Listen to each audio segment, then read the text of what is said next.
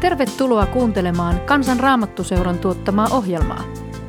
Tue toimintaamme kansanraamattuseura.fi kautta lahjoita. Paavali päätti sen kahdeksannen luvun siihen valtavaan hallelujakuoroon, jossa hän riemuitsi siitä, ettei mikään voi meitä erottaa Jumalan rakkaudesta. Ja se oli kahdeksas luku niin kuin askel askeleelta kohti sitä huipentumaa, jossa Paavali oikein niin kuin räväyttää sellaisen ilon, että tuntuu, että ei kukaan ole köyhä eikä kipeä, joka sen tiedon saa, jossa kerrotaan, että Jumalan lapsi semmoisena kuin on kurjena ja, ja äh, syntisenä rääpäleenä, se saa olla Jumalan lapsi ja Jumalan perillinen ja yhtä rakas Jumalalle kuin Jeesus. Ja sitten tuntuu, että ei tämmöisen valtavan ilon jälkeen enää koskaan voi surua tullakaan, kun ollaan melkein niin kuin taivaassa jo. Ja sitten Paavali yhtäkkiä alkaa uuden asian tässä roomalaiskirjeessä. Huomatkaa, hän ei mitenkään jakanut sitä lukuihin. Se oli vain seuraava kappale Paavalin kirjeessä. Ja sen valtavan ilon ja riemun jälkeen hän sanoi 9. luvun ensimmäisessä jakeessa ja siitä eteenpäin näin. Minä sanon totuuden Kristuksessa, en valhettele. Sen todistaa minulle omatuntoni pyhässä hengessä, että minulla on suuri murhe ja ainainen kipu sydämessäni sillä minä soisin itse olevani kirottu pois Kristuksesta veljieni hyväksi, jotka ovat minun sukulaisiani lihan puolesta. Yhtäkkiä sen riemun keskellä hänelle tulikin semmoinen ajatus mieleen. En tiedä mikä hänellä oli siinä, ehkä kahvitauko välillä. Ja meni kuppi, kahvikupin ääreen ja Tertiuksen kanssa ja juteltiin. Ja Tertius sanoi hänelle vähän hitaammin, että mulla käsi väsyy. Ja sitten Paavali sanoi, että joo, että mä, kyllä mun pitäisi vaihtaa uuteen asiaankin. Ja Tertio sitten sanoi, että yhtä ajatellut, että miten juutalaiset, nyt sä oot puhunut tästä kauheasta ilosta niin valtavan paljon, ja, ja miten nyt ne sun heimolaises? Ja silloin Paavali ajatteli, ah, ne juutalaiset. Ja silloin tuli ihan tippa linssiin, kun hän ajatteli niitä ihmisiä, joiden keskellä hän on kasvanut, jotka oli kaiken tämän riemun ja ilon ja lahjaksi saadun pelastuksen ja armon ja rakkauden hylänneet ja sen rakkauden tuojan Jeesuksen ristiinnaulinneet. Hän tuli omiensa tykö ja hänen omansa eivät ottaneet häntä vastaan, sanoi Johannes Jeesuksen tulosta juutalaisten luokse. Ja silloin se oli kuin puukko olisi työnnetty Paavalin sisuksi ja vielä kierretty sitä muutama kierros ympäri. Ja Paavali tajusi, että nehän on samaa lihaa ja verta kuin minä. Se on aivan sama kuin me mentäisiin ja riemuttaisiin evankeliumista ja tajuttaisiin, että me suomalaiset kaikki sanoisi, ei, ei sovi mulle. Ja me koittaisi sellaista surua oman kansamme takia. Näin koki Paavali. Hän olisi ollut valmis olemaan itse kirottu pois Kristuksesta näiden ihmisten hyväksi, jos hän sillä olisi voinut edes jonkun pelastaa. Silloin kun Jumala antaa työnäyn ja vastuun ja kutsun työhön jollekin ihmiselle, se ihminen ottaa sen sillä tavalla usein, että, että se panee itsensä täysin siihen likoon, niin kuin Paavali oli pannut. Ja niin kuin pani Mooseskin. Mooses sanoi Jumalalle, että pyyhi minut pois kirjastasi, jos ei, jos ei mun kansani saa olla sun kansaasi. Jossa hänkin samaistui sen kansansa kanssa. Ja tällä tavalla mä uskon, että Jumala, joka lähettää meidät viemään sanomaan meidän koteihin ja työpaikkoihin ja sukulaisille ja ystäville ja muille ihmisille, niin Jumala antaa meille semmoisen rakkauden niitä ihmisiä kohtaan, että me ei kerta kaikkiaan kestetä sitä, että joku ihminen sanoo ei Jumalan rakkaudelle. Ja siksi meillä on sama tuntuma kuin Paavalilla.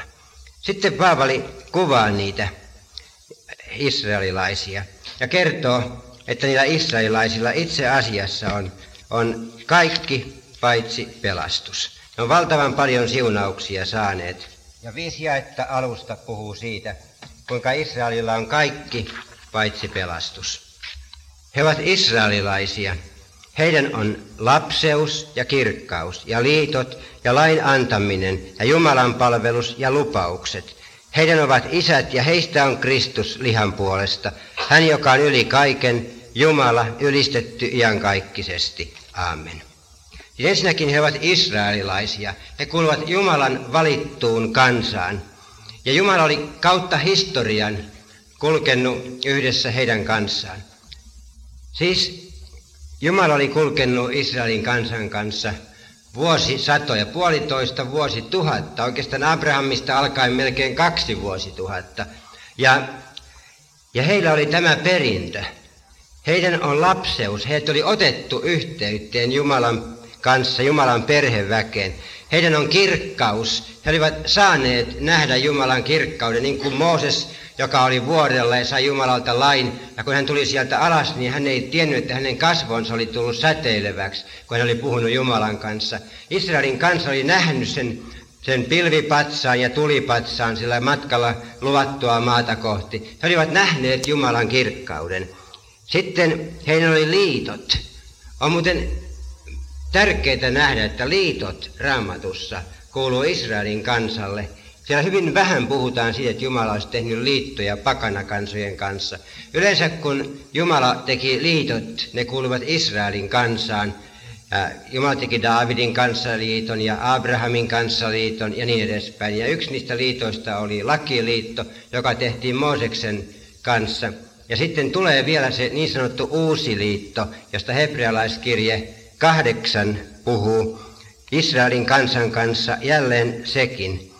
Mä voin lukea ne jakeet siellä kahdeksan, kahdeksan hebrealaiskirjeessä. Katso, päivät tulevat, sanoo Herra, jolloin minä teen Israelin heimon ja Juudan heimon kanssa uuden liiton.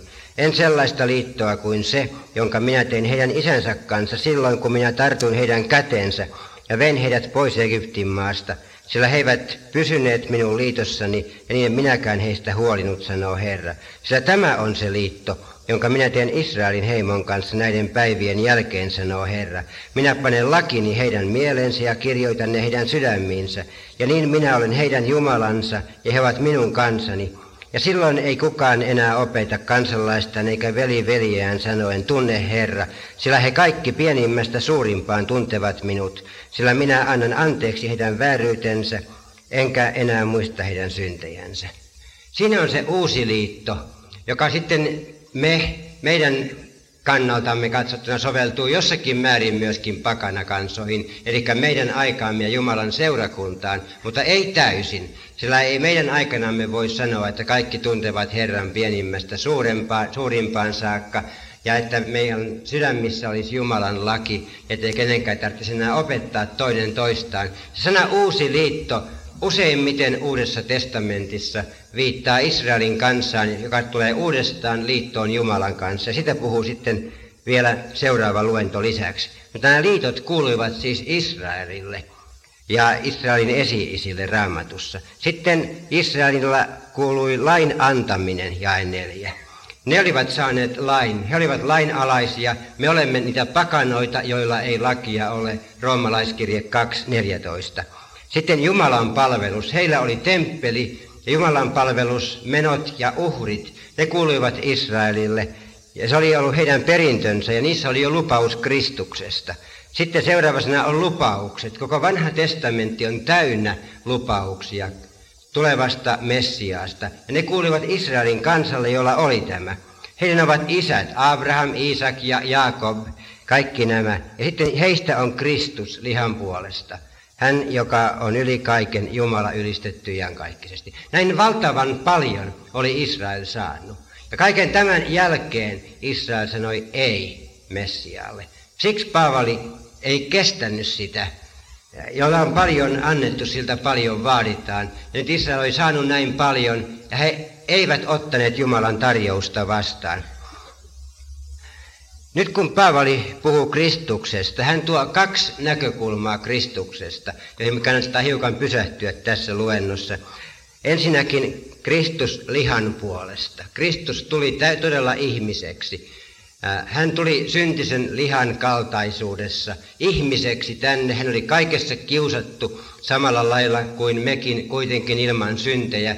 Ja hän tuli meidän tasollemme maan alimpiin paikkoihin saakka, niin kuin näissä luennoissa on mainittu. Kristus oli lihaa ja verta, ei henki, joka liikkui täällä maan päällä, ei Jumalan lähettämä valo-olento tai joku sellainen tuikkiva tähtönen tai enkeli, joka viittaisi meille tietä kohti iankaikkista elämää. Hän tuli meidän rinnallemme tänne. Miksi? Sen tähden, että synnit oli sovitettava, jotta ihmiselle aukeaisi tie Jumalan yhteyteen. Kukaan meistä ei voinut syntiä sovittaa, Ja kuitenkin sovitteen oli oltava ihminen, koska kysymys oli ihmisen synnistä.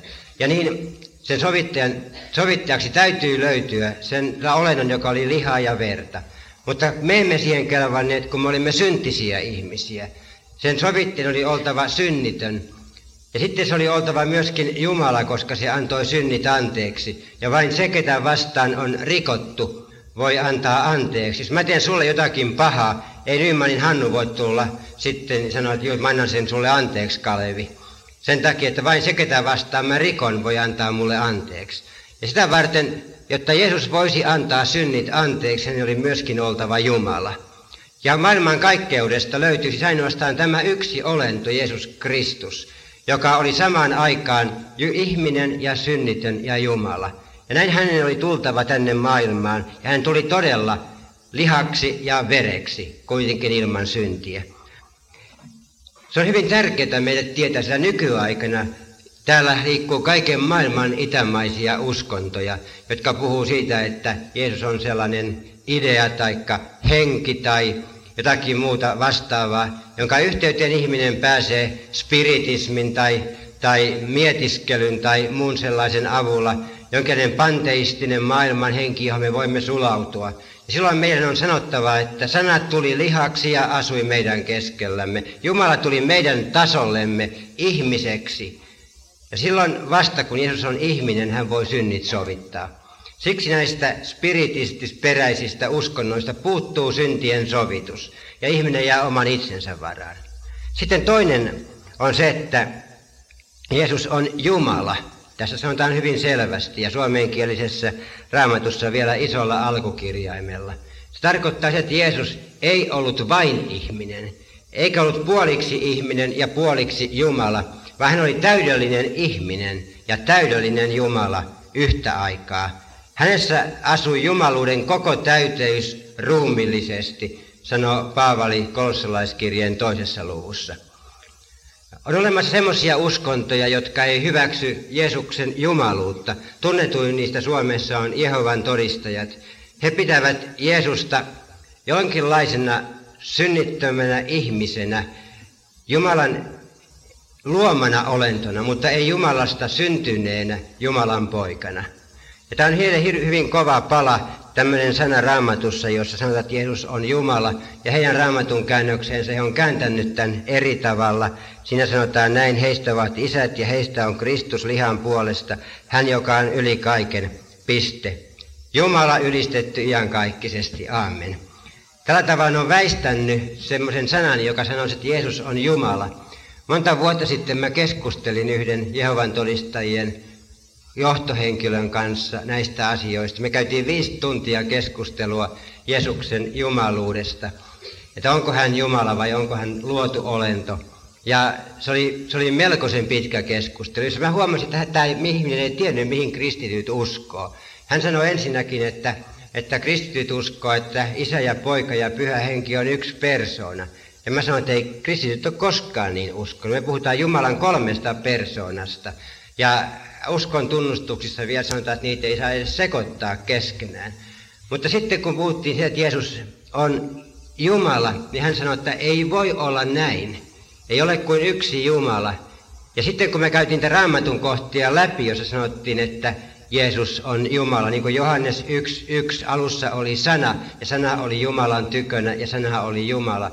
Hän sanoi, että ei se tarkoita sitä, että Jeesus olisi samanlainen Jumala kuin, kuin Jahve tai Jehova, niin kuin he sanovat että Jeesus on eräs Jumala, kun sitä puuttu kreikankielisessä tekstissä se määrätty artikkeli siinä edessä. Sen takia sanoit, että siinä ei puhuta siitä, että Jeesus olisi todella se Jumala, josta Raamattu puhuu. Se oli myös hyvin merkillinen väite sen takia, että jos ne uskoo, että on vain yksi Jumala, niin mikä semmoinen eräs Jumala sitten on. Mutta me jatkettiin keskustelua ja käytiin läpi Johanneksen evankeliumista ja huomattiin, että niistäkin kohdista, missä vaan selvästi puhuttiin Jumalasta, niin melkein puolet Johanneksen evankeliumin Jumalasanoista oli ilman sitä artikkelia, eikä ne kuitenkaan niitä kääntänyt erääksi Jumalaksi. Sitten me käytiin monta muuta raamatun kohtaa läpi. Ensimmäinen Johanneksen kirje 5.20, jossa sanotaan, että Jeesus on totinen Jumala ja iankaikkinen elämä, eikä sekään oikein tuntunut menevän perille. Ja sitten mä lopulta otin esille hebrealaiskirje 1, 8. Siinä sanotaan tällä tavalla, 7 ja 8, ja enkeleistä hän, siis Jumala itse, sanoo, hän tekee enkelinsä li- tuuliksi ja palvelijansa tulen liekiksi, mutta pojasta Jumala sinun valtaistuimesi pysyy aina ja iankaikkisesti, ja sinun valtakuntasi valtikka on oikeuden valtikka. Siinä on nimenomaan alkutekstissäkin se artikkeli teos. Siis Jumala käyttää Jeesuksesta tätä sanaa Jumala vielä määräävän artikkelin kanssa. Se on hyvin vahva sana. Raamatusta löytyy vaikka kuinka paljon muuta materiaalia siitä, että Jeesus on Jumala. Mutta mä muistan sen, kun mä tämän raamatun kohdan näytin, niin, niin hän oli hyvin vaikea sen toisen ihmisen siitä äh, päästä karkuun. Ja kuitenkaan hän ei voinut sitä hyväksyä. Sitten hän kysyi multa, että missä se Jumala sitten oli, kun Jeesus kuoli ristillä. Oliko Jumala kolme päivää kuolleena? Ja mä joudun sanomaan hänelle, että en mä sitä tiedä. Mutta että sen mä tiedän, että Jumala Jeesus on eri persoonia, vaikka ne on yhtä olemusta. Yksi Jumala ja kolme persoonaa. Ja sitten mä sanon sen, mä vain tiedän, että Raamattu sanoo, että Jumala oli Kristuksessa ja sovitti maailman itsensä kanssa, eikä lukenut heille heidän rikkomuksiaan. Ja hän menetti silloin maltti ja sanoi, että ei se niin ole. Ja silloin mä sanoin, että se mua vastaa väitä, kun Raamattua vastaa. Ja se meidän keskustelu melkein siihen päättyikin. Mutta mulla oli hyvin vaikeaa nähdä se, kuinka ne johdonmukaisesti yritti viedä sen keskustelun, että Jeesus ei olisi sama olemusta kuin Jumala. Ja silloin itse asiassa he tuomitsevat itsensä anteeksiantamuksen ulkopuolelle. Koska jos Jeesus ei ole Jumala, hänessä ei ole syntien anteeksiantamustakaan. Siksi tämä kysymys on äärimmäisen tärkeä. Ja siksi me kristityt saadaan iloita siitä, että meillä on Kristus lihan puolesta ja meillä on Kristus, joka on totinen Jumala, isästä iankaikkisuudessa syntynyt ja myös totinen ihminen, syntynyt neitsyt Mariasta. Ja tällä tavalla meillä on täyspelastus, eikä vain puoli Jeesusta. Sekä ne, jotka uskoo, että Jeesus on vain ihminen, niiltä katoaa syntien sovitus, koska ei voi veli veliään lunastaa eikä hänestä lunastushintaa maksaa, niin kuin psalmi 49 sanoo.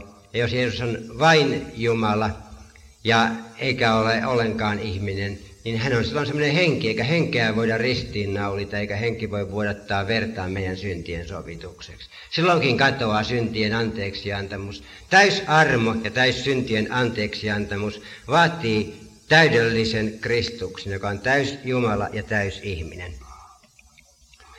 Sitten sen jälkeen, kun Paavali on puhunut siitä, kuinka Israelilla oli kaikki paitsi pelastus, he eivät myöskään muuten hyväksyneet, ne israelaiset, sitä, että Jeesus olisi ollut Jumala. Hyväksyvät Jeesuksen ihmisyyden kyllä, mutta se, että Jeesus olisi ollut Jumala ja Jumalan poika, se on tänä päivänä vielä juutalaiselle loukkaus.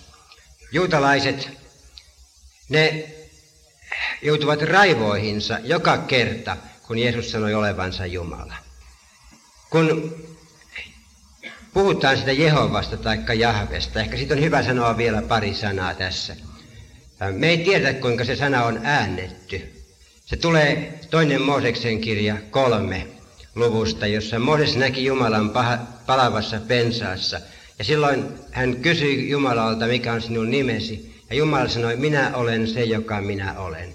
Minä olen, se on ehje hebrean kielellä. Siis siitä tulee sana Jahve, niin kuin me se äänetään. Mutta kun juutalaiset kirjoittivat sen, he kirjoittivat vain neljä kirjainta. Suomeksi sanottuna J-H-V-H. Lukivat sen oikealta vasemmalle. Ja niitä vokaaleja sinne ei kirjoitettu. Sillä hebrean kielessä ei niitä vokaaleja kirjoiteta ollenkaan. Myöhemmin sitten kun vokaalimerkit lisättiin sinne, se oli sitä aikaa kun Israelilla oli laki.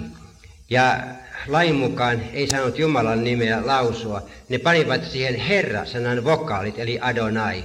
Ja sen takia sitä, se, jos otetaan ne vokaalit mukaan, niin se luetaan Jehovaa. Ja tällä tavalla Jehovan todistajat sen lukee, mutta ei ole ollenkaan varmaa, että se on koskaan sillä tavalla luettu. Sillä kun juutalainen näki sen sanan Jahve tai Jehova, niin ne äänsi sen Adonai, Herra. Ja väistivät tällä tavalla Jumalan sanan turhaan lausumisen. Kun Jeesus tuli, niin vaikka juutalaisten laki voimakkaasti sanoo, että joka sanoo minä olen, niin hänet kivitettäköön, koska silloin ihminen teki itsensä Jumalaksi. Jeesus esimerkiksi Johanneksen evankeliumissa uudestaan ja uudestaan sanoo painokkaasti, minä olen. Minä olen elämän leipä. Minä olen se elävä vesi. Minä olen ovi.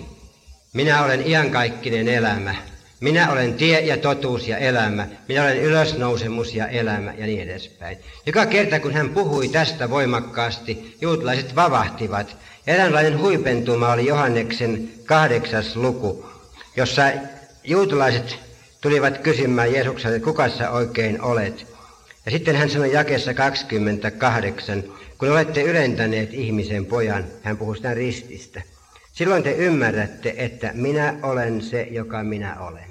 Aivan sama ilmaisu, jonka Jumala sanoi itsestään toinen Mooseksen kirja 3.14. Minä olen se, joka minä olen Moosekselle. Ja jotkut uskoivat hänen ja jotkut suuttuivat. Ja tämän luvun viimeisessä jakeessa, toiseksi viimeisessä anteeksi, Jeesus sanoi juutalaisille, jotka olivat haastamassa häntä siinä koko ajan ja syytteet häntä riivaajista ja kaikista sellaisista, niin Jeesus sanoi, totisesti, totisesti, minä sanon teille, ennen kuin Abraham syntyi, olen minä ollut. Tässä on nyt yksi sana liikaa, jota ei ole alkutekstissä. Sillä alkutekstissä Jeesus sanoi jotakin sellaista, joka oli kieliopillisesti epäjohdonmukaista, mutta teologisesti johdonmukaista. Hän nimittäin muutti sen lauseen yhtäkkiä presenssiin eikä perfektiin. Hän sanoi, ennen kuin Abraham syntyi, minä olen. Ego eimi. Toisin sanoi hän siinä suoraan sanoi olevansa Jumala. Niin painokkaasti, että se tulee kreikan kieleen läpi sitä arameankielisestä keskustelusta. Ja sen tähden seuraavassa jakeessa juutalaiset poimivat kiviä heittääksensä häntä niillä, koska Jumalaksi itsensä tekemisessä seurasi kivitystuomio, joka sanoo, minä olen se kivitettäköön kuoliaaksi. Näin Jeesuksen oma väite omasta jumaluudestaan oli aivan selvä ja yksiselitteinen ja voimakas. Markus 14, 5, 61 ja 62, hän oli ylimmäisen papin edessä ja tämä kysyi, jotka sinä Kristus, sen ylistetyn poika. Ja Jeesus sanoi, olen. Selvä vastaus ja sen perusteella hänet tuomittiin kuolemaan. Näin toisin sanoen, meillä on varma ilmoitus raamatussa siitä, että Jeesus oli ei vain ihminen, vaan täydellinen Jumala. Sitten tämän jälkeen Paavali ottaa esille sen, että Israelin kansassakaan kaikki eivät olleet niitä, jotka kuuluvat todelliseen Israeliin. Hän veti eron sellaisen kollektiivisen kansaankuulumisen ja tosiaan Jumalan lapsena olemisen välillä. Tätä juutalaiset eivät yleensä tehneet. Se, että kuului siihen kansaan, se niin kuin riitti. Niin kuin monelle ihmiselle, että kuuluu kirkkoon, niin sinänsä olisi jonkunlainen tae pelastuksesta. Ja, mutta Paavali vetää tässä hyvin jyrkästi sen, että näin ei ole laita. On olemassa lihan lapsia ja olemassa lupauksen lapsia. Hän sanoi, mutta ei niin, että Jumalan sana olisi harhaan mennyt, jae kuusi, sillä eivät kaikki ne, jotka ovat Israelista, ole silti Israel. Eivät kaikki ole lapsia sen tähden, että he ovat Abrahamin siementä, vaan Iisakista sinä saat nimellesi jälkeläiset. Se on eivät ne, jotka lihan puolesta ovat lapsia, ole Jumalan lapsia, vaan lupauksen lapset, ne luetaan siemeneksi. Sitten hän ottaa esimerkiksi Abrahamin ja Saaran ja Isakin ja Rebekan ja Jaakobin ja Eesaun oikeastaan. Kolme sukupolvea. Se lupauksen sana oli tämä, minä palaan tulevana vuonna tähän aikaan ja silloin Saaralla on oleva poika. Eikä ainoastaan hänelle näin käynyt, vaan samoin kävi Rebekallekin, joka oli tullut raskaaksi yhdestä, meidän isästämme Iisakista. Ja ennen kuin kaksoset olivat syntyneetkään, ja ennen kuin olivat tehneet mitään hyvää tai pahaa, niin että Jumalan valinnan mukainen aivoitus pysyisi, ei tekojen tähden, vaan kutsujan tähden sanottiin hänelle, vanhempi on palveleva nuorempaa, ja niin kuin kirjoitettu on, Jaakobia minä rakastin, mutta Eesauta minä vihasin. Siinä nyt Paavali kertoo äh, niille juutalaisille, tai juutalaisista, jotka sanovat, että me olemme Abrahamin jälkeläisiä. niin Paavali osoittaa, että ei kaikki Abrahamin jälkeläiset ole koskaan olleet israelilaisia. Abraham ei saanut jälkeläisiä vain Iisakin kautta, vaan myöskin Ismaelin kautta. Jos ei Abraham olisi mennyt Hagarin kanssa ja, ja saanut niitä Ismaelin jälkeläisiä sieltä, niin tälläkään hetkellä Israelilla ei olisi semmoisia ongelmia niiden muslimikansojen kanssa kuin sillä on. Kaikki ne eivät suinkaan kuuluneet Israeliin, jotka ovat Abrahamin jälkeläisiä. Sitten Isak ja Rebekka saivat kaksi lasta. Jakobin ja Esaun. Ja taas vain toinen näistä oli se, jolle annettiin siunaus ja lupaukset. Esausta tulivat ne edomilaiset, jotka kävivät sotia Israelia vastaan.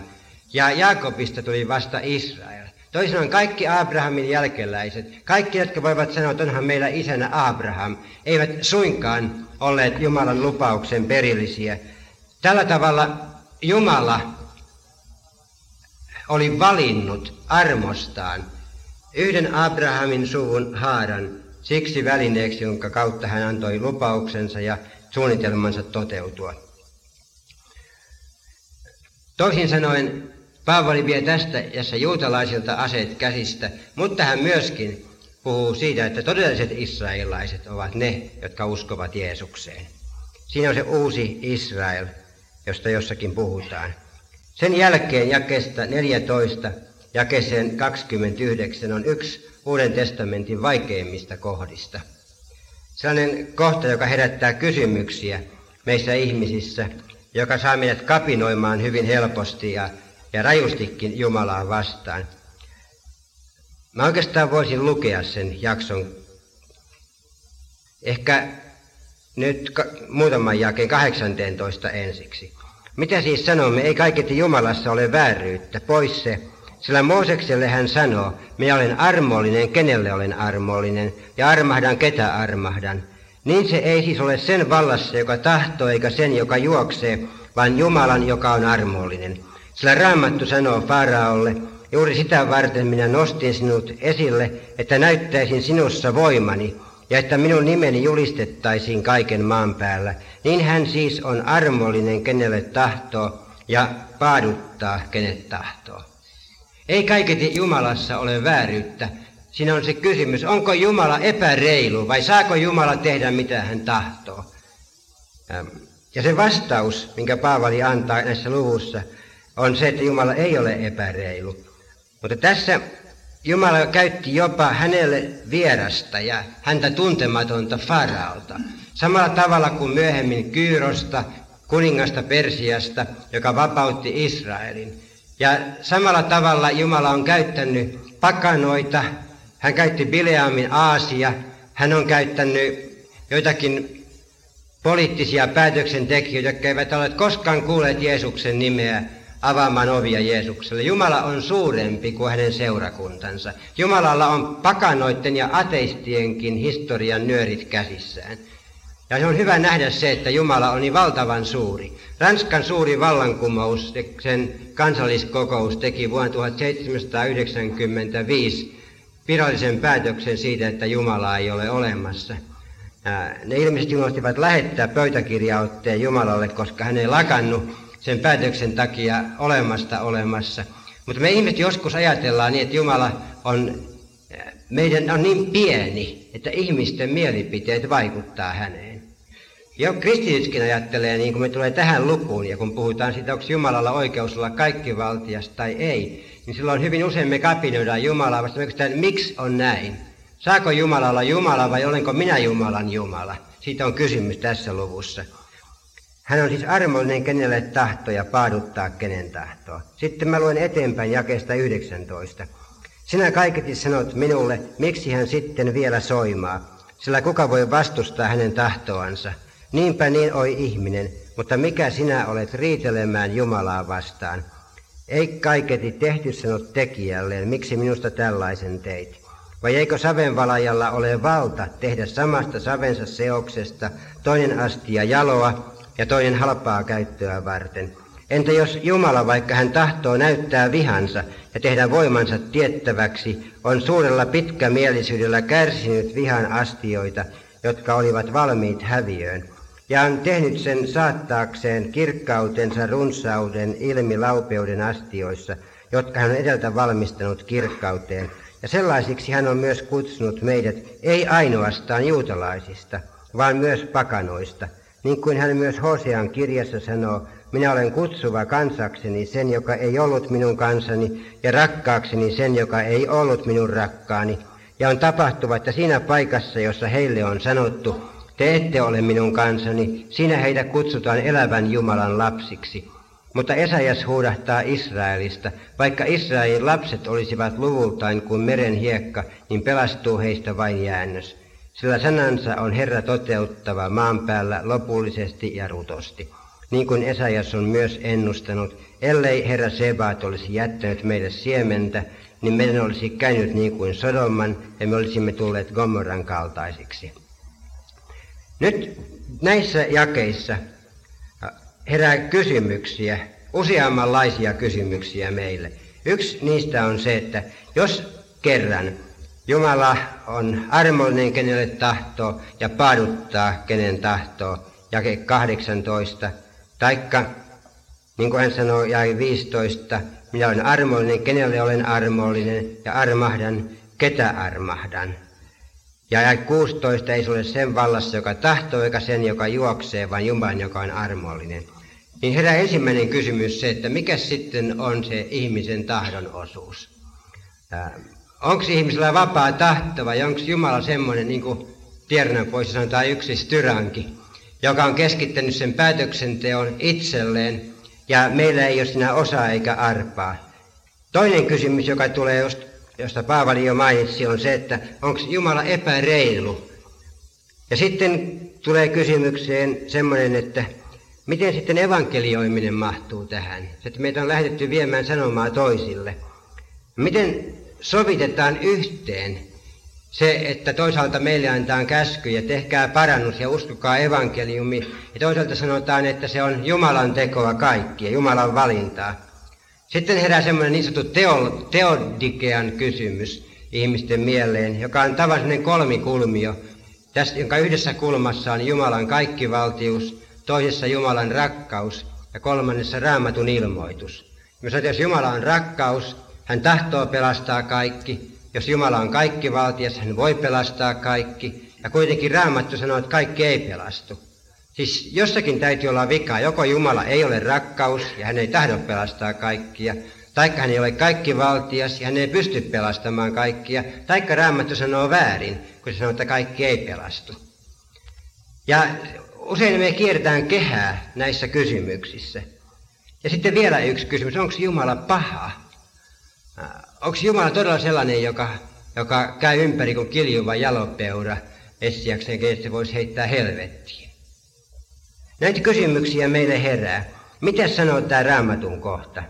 Ensinnäkin se sanoo meille, että Jumala ei ole paha eikä epäreilu, ei kaiketi Jumalassa ole vääryyttä, niin kuin Paavali sanoo tässä. Ja ensiksi käy ilmi, että Jumala on kaikkivaltias. Ja kesä 15. Minä armahdan, ketä armahdan. Siis toisin sanoen Jumalalla on oikeus olla kaikkivaltias. Jos Jumalalla oli oikeus luoda tämä maailma, niin hän on oikeus käsitellä luomansa maailmaa niin kuin hän tahtoo. Ja siinä ei ole kellään nokan koputtamista. Ero Jumalan ja meidän välillä tässä kaikkivaltiuskysymyksessä tulee jakeesta 19 jakeeseen 22 esiin. Siinä Paavali puhuu siitä savesta ja valajasta. Ja hän sanoo, että Jumala on nyt se, joka sitä savesta tekee jotakin. Savi ei tee itsestään saviastia. Se on vain semmoinen möykky siinä valajan käsissä. Ja toisin sanoen, ei se astia saa valittaa, että hänestä tämmöinen tehtiin, kun ei se pystynyt mitään tekemään muuten. Toisin sanoen, Jumalalla on oikeus tehdä meistä, mitä hän tahtoo. Kadotuksen astioita tai pelastuksen astioita. Sitten Meille kerrotaan, että Jumala on suuri, jae 17.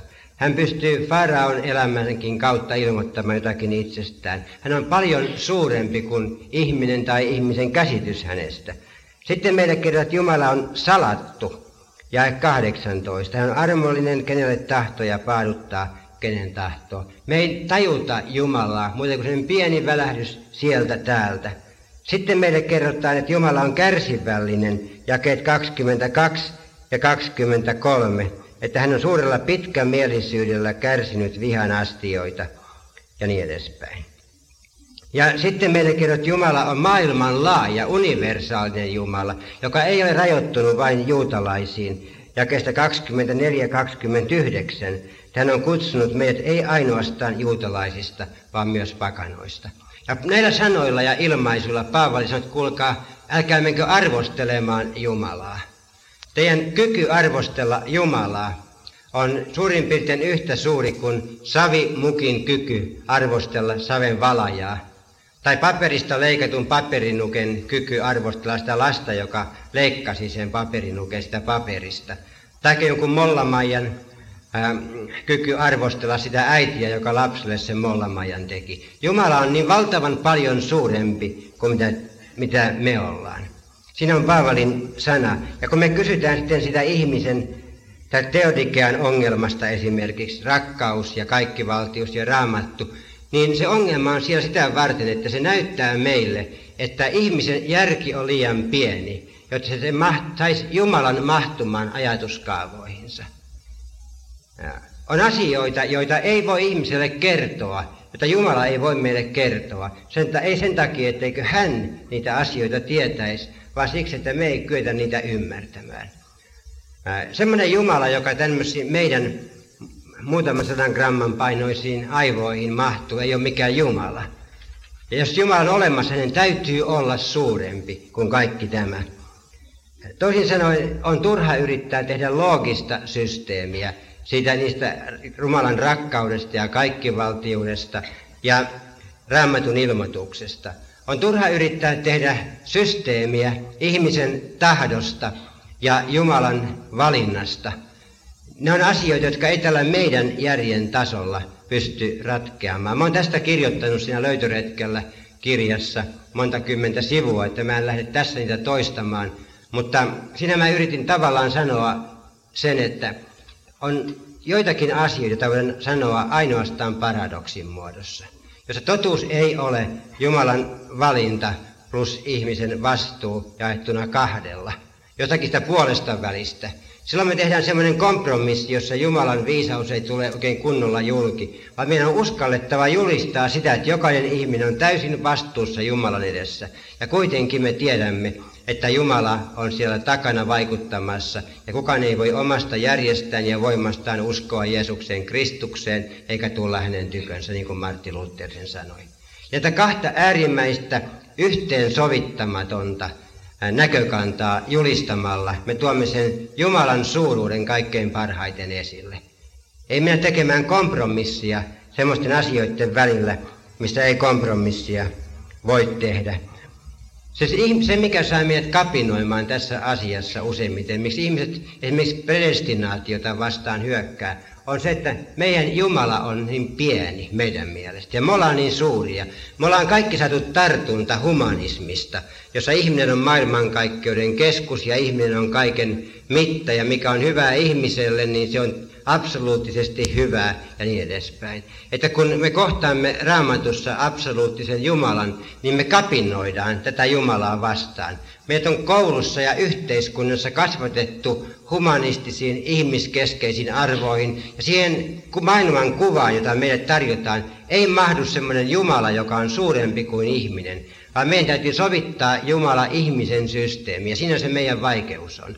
Ja Paavali sanoi tässä roomalaiskirjan yhdeksännessä luvussa, anna Jumalan olla Jumala. Anna Jumalan olla suurempi kuin sinä, ja silloin sä löydät rauhan näissä kysymyksissä.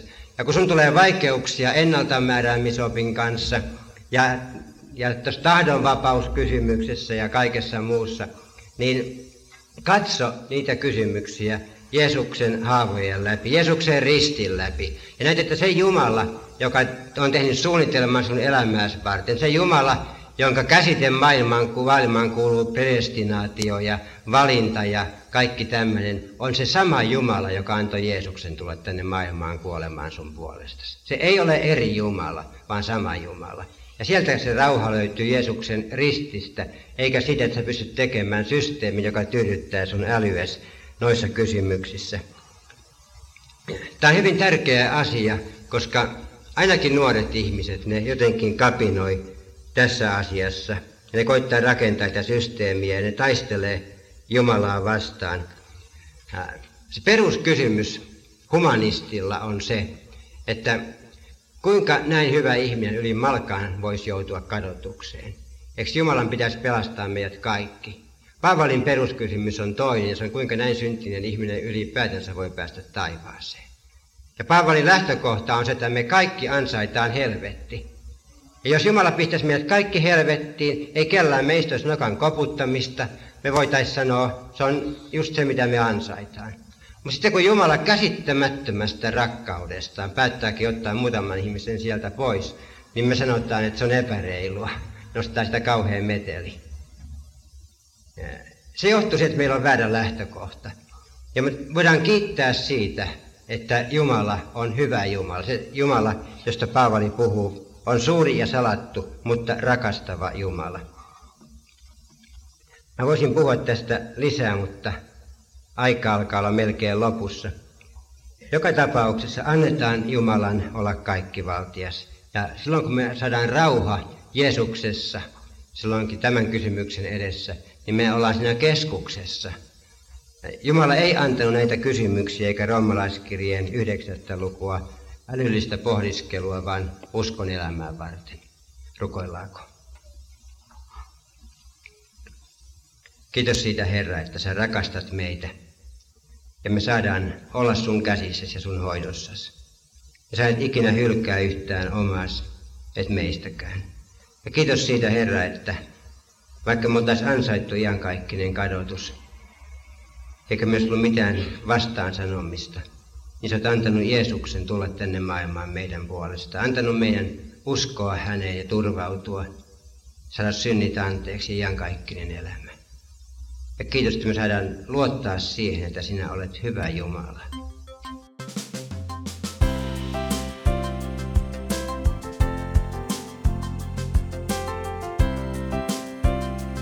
Kiitos, että kuuntelit.